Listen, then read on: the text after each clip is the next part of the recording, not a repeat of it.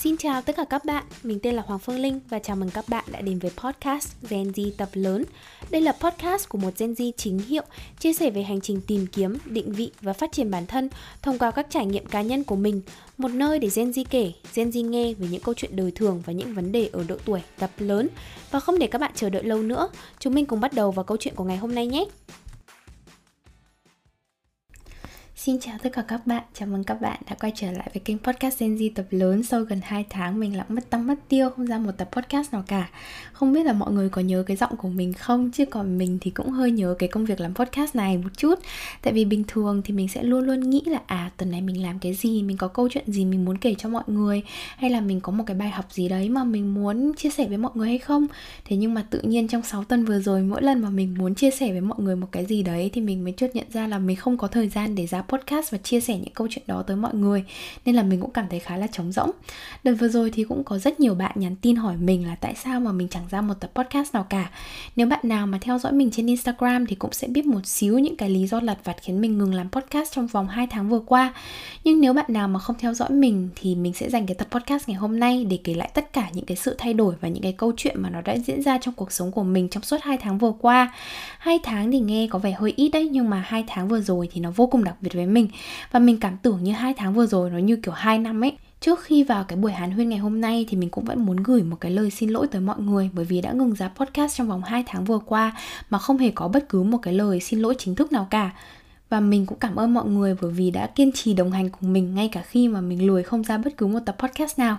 Và thôi thì bây giờ chúng mình cùng bắt đầu vào cái buổi hàn huyên ngày hôm nay nhé mình đang ngồi lướt lại cái kênh của mình ý, thì mình mới nhận ra là cái tập podcast cuối cùng của mình ra là vào ngày 30 tháng 11 Cuối tháng 11 thì cũng là cái thời kỳ mà mình đang ôn thi để có thể lấy được cái chứng chỉ rượu vang đầu tiên trong cuộc đời của mình. Cùng thời gian này thì cái nhà hàng của mình hồi đấy mình làm thì nó đông một cách kinh khủng và có rất nhiều những cái booking mà toàn là những cái booking lớn của các cái group lớn ấy. Bởi vì là đợt đấy là Christmas, Noel nó đang cận kề. Ngày nào thì mình cũng sẽ phải đi làm khoảng 9 tiếng là ít nhất. Về nhà thì mình chỉ muốn gục ra ngủ thôi nhưng mà tối thì mình vẫn phải mắt nhắm, mắt mở ngồi mà cố ghi nhớ từng cái loại nho một.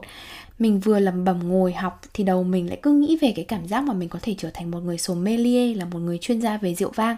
Cộng thêm việc là cái công việc hiện tại của mình nó quá là mệt mỏi và có quá nhiều điều khiến mình cảm thấy bức xúc, thì mình đã quyết định làm một cái tour đi ngắm nghía các cơ hội việc làm ở trên mạng để cho bản thân mình tỉnh táo và có thể quay lại học tiếp lúc đầu thì mình cũng chỉ lướt chơi chơi thôi, để xem xem là những cái tiêu chí để có thể trở thành một người sommelier là như thế nào. Xong rồi mình tặc lưỡi là, trời ơi, mình thế này chắc là cũng phải ít nhất một năm nữa mình mới có thể trở thành một người sommelier được. Chứ tại vì tiêu chí nó cao quá, làm sao mà mình đủ tiêu chuẩn? Thì tự nhiên mình thấy có một vị trí nó tuyển là junior sommelier tại khách sạn Shangri-La ở Sydney. Và mình không mất tới nửa giây để quyết định đăng ký và quyết định là nộp đơn vào cái vị trí đấy luôn. Lúc đó thì mình cũng không hề có bất cứ một cái bản kế hoạch nghỉ việc cụ thể nào cả. Và cũng cũng chẳng sẵn sàng để bắt đầu một cái công việc mới luôn. Mình chỉ nghĩ là nếu mà mình muốn cái gì thì mình phải tận dụng mọi cơ hội để có thể đạt được cái điều đó. Và đây là một cái vị trí lý tưởng cho mình, dù thời điểm đó mình chẳng hề tự tin một chút nào cả khi mà mình apply vào công việc đó. Ngay cái ngày hôm sau là vào ngày mùng 2 tháng 12 thì bên khách sạn có gọi điện để phỏng vấn mình. Và vào ngày mùng 5 tháng 12 thì phải, thì mình có một buổi thử việc. Và sau cái buổi thử việc đấy thì mình đã chính thức được tuyển vào và làm một junior sommelier tại khách sạn đó từ bây giờ thì mình đã có thể tự tin gọi bản thân mình là một som rồi. Som là cái từ viết tắt của sommelier.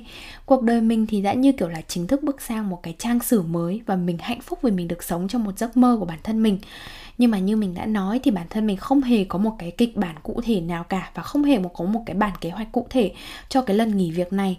Nên ở thời điểm đấy thì mình đã phải làm song song hai công việc cùng một lúc, là cái công việc cũ vào buổi sáng và công việc mới vào buổi tối trong vòng 3 tuần để công việc cũ người ta có thể tìm người thay thế bản thân mình thì trong suốt hai cái tuần đầu của tháng 12 thì mình luôn luôn làm từ 7 giờ sáng đến 11 giờ tối. Mỗi buổi tối mình ngủ khoảng 5 tiếng thôi và cứ liên tục như thế. Thì đấy là lý do đầu tiên tại sao mà mình không thể ra podcast được, bởi vì cái thời gian ngủ mình còn không đủ. Huống chi là cái thời gian để có thể mở máy tính ra và ngồi thu podcast cho các bạn.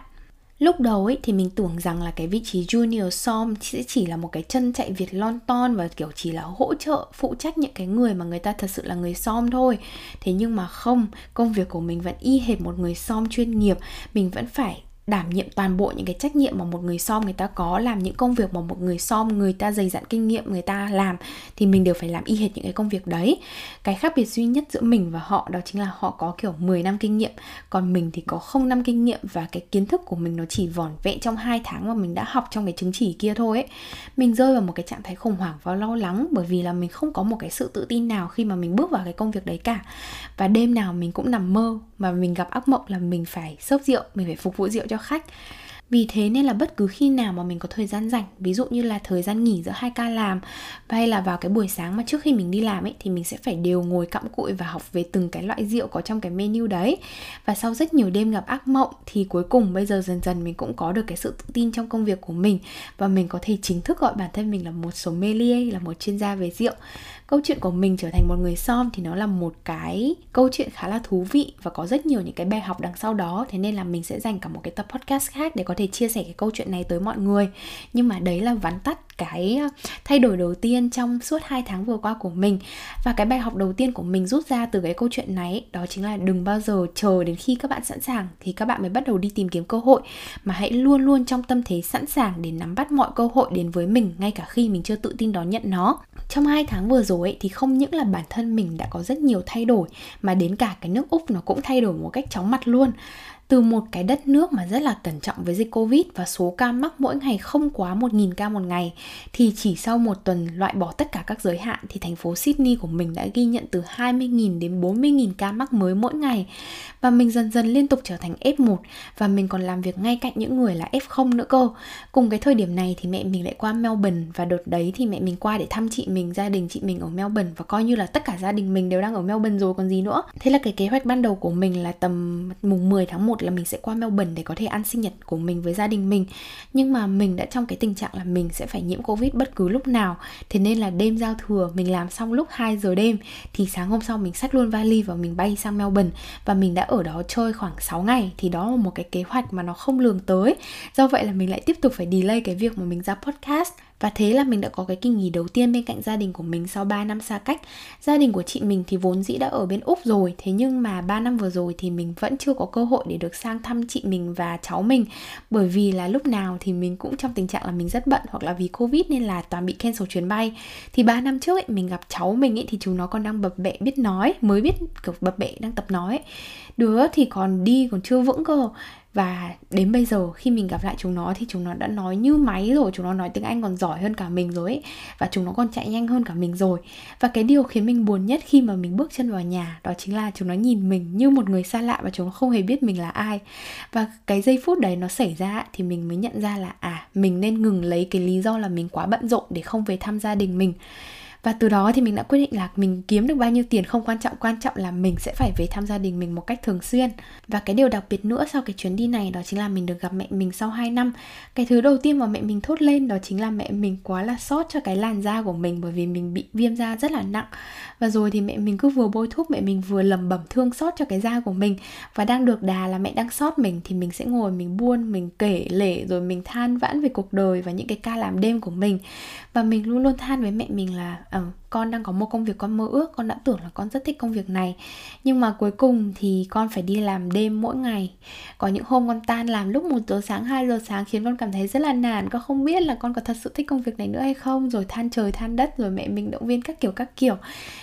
Cái cảm giác được về nhà ngủ với mẹ và được chút hết tất cả những cái khó khăn vất vả sau 2 năm lăn lộn ở nơi đất khách quê người để tìm được chỗ đứng cho bản thân mình là cái cảm giác sung sướng nhất của một đứa trẻ đang tập lớn đấy mọi người ngày thường ấy thì bữa sáng của mình sẽ chỉ là mấy cái bánh mì, xong mình, kiểu, phết bơ, xong rồi mình vội vã mình đi làm thôi. Hoặc là mình sẽ nấu một cái nồi thức ăn và mình nấu một ngày rồi mình ăn cả tuần. Thế nhưng mà khi mà mình sang Melbourne ở với chị mình thì chị mình đã nấu cho mình một ngày ba bữa đều là món Việt.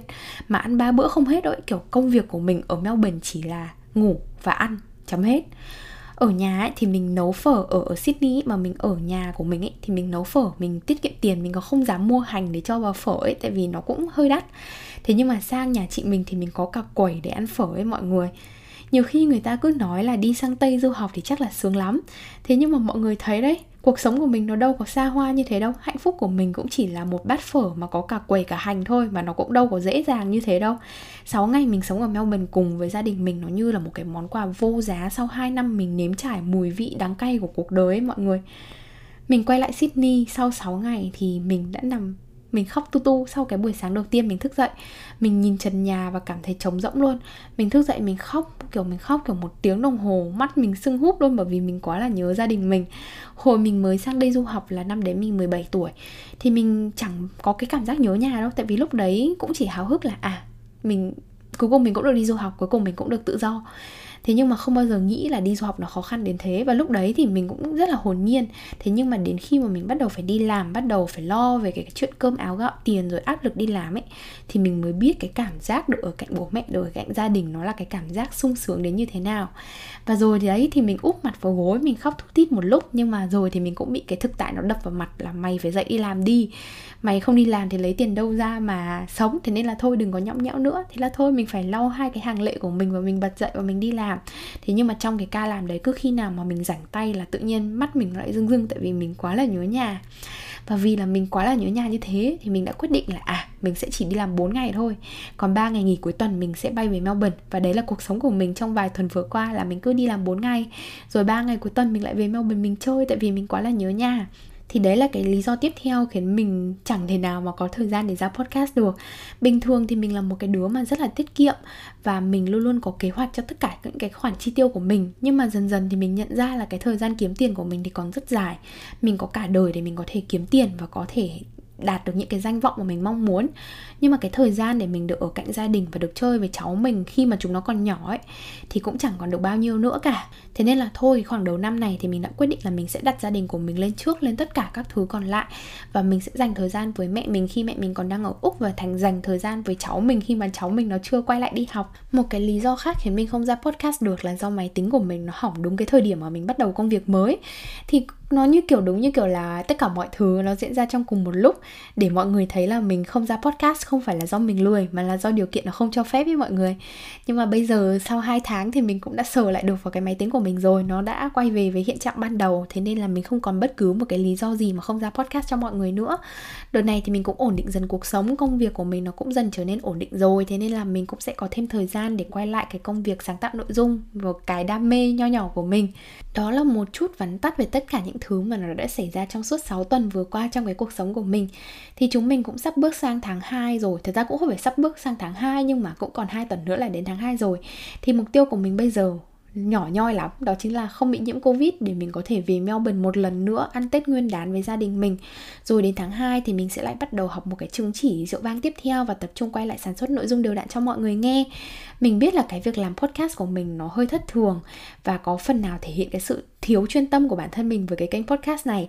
Nhưng mình cũng mong mọi người thông cảm cho một cái đứa trẻ vẫn đang tập lớn như mình.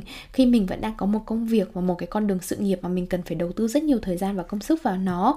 Thế nên là bất cứ khi nào mà công việc của mình nó đòi hỏi nhiều thời gian hơn, thì mình sẽ phải bắt buộc cắt xén cái khoảng thời gian mà mình làm freelance, mình làm podcast để có thể tập trung vào cái công việc chính của mình. Nhưng các bạn yên tâm là bất cứ khi nào mà mình rảnh thì mình sẽ hạn chế lướt tiktok để có thể ngồi thu podcast cho các bạn nghe nhé. Và thôi thì cái tập podcast ngày hôm nay nó rất là random mình cũng không có kịch bản gì nhiều. Thế nên là nó cũng hơi liên thuyên một tí. Nhưng mà thôi thì cũng gọi là đổi màu đổi gió một chút. Rồi từ các tập podcast tiếp theo thì chúng mình sẽ lại ngồi chiêm nghiệm về cuộc đời và ngồi uh, lắng nghe những cái tâm sự của Hoàng Phương Linh nhé và thôi thì mình nghĩ là cái tập podcast ngày hôm nay đến đây là dừng được rồi chứ không thì nó lại bị xám quá. Cảm ơn mọi người đã luôn đồng hành với mình và cảm ơn mọi người đã nghe hết cái sự xàm xí của mình trong tập podcast ngày hôm nay. Và mình sẽ hẹn gặp lại các bạn trong một cái tập podcast tiếp theo trên kênh Gen Z tập lớn yên tâm là nó sẽ gần thôi, mình sẽ thu nó sớm thôi, mình sẽ không để các bạn chờ thêm 6 tuần nữa đâu nhé ừ thế thôi, bye bye mọi người, cảm ơn mọi người đã nghe hết tập podcast ngày hôm nay của mình.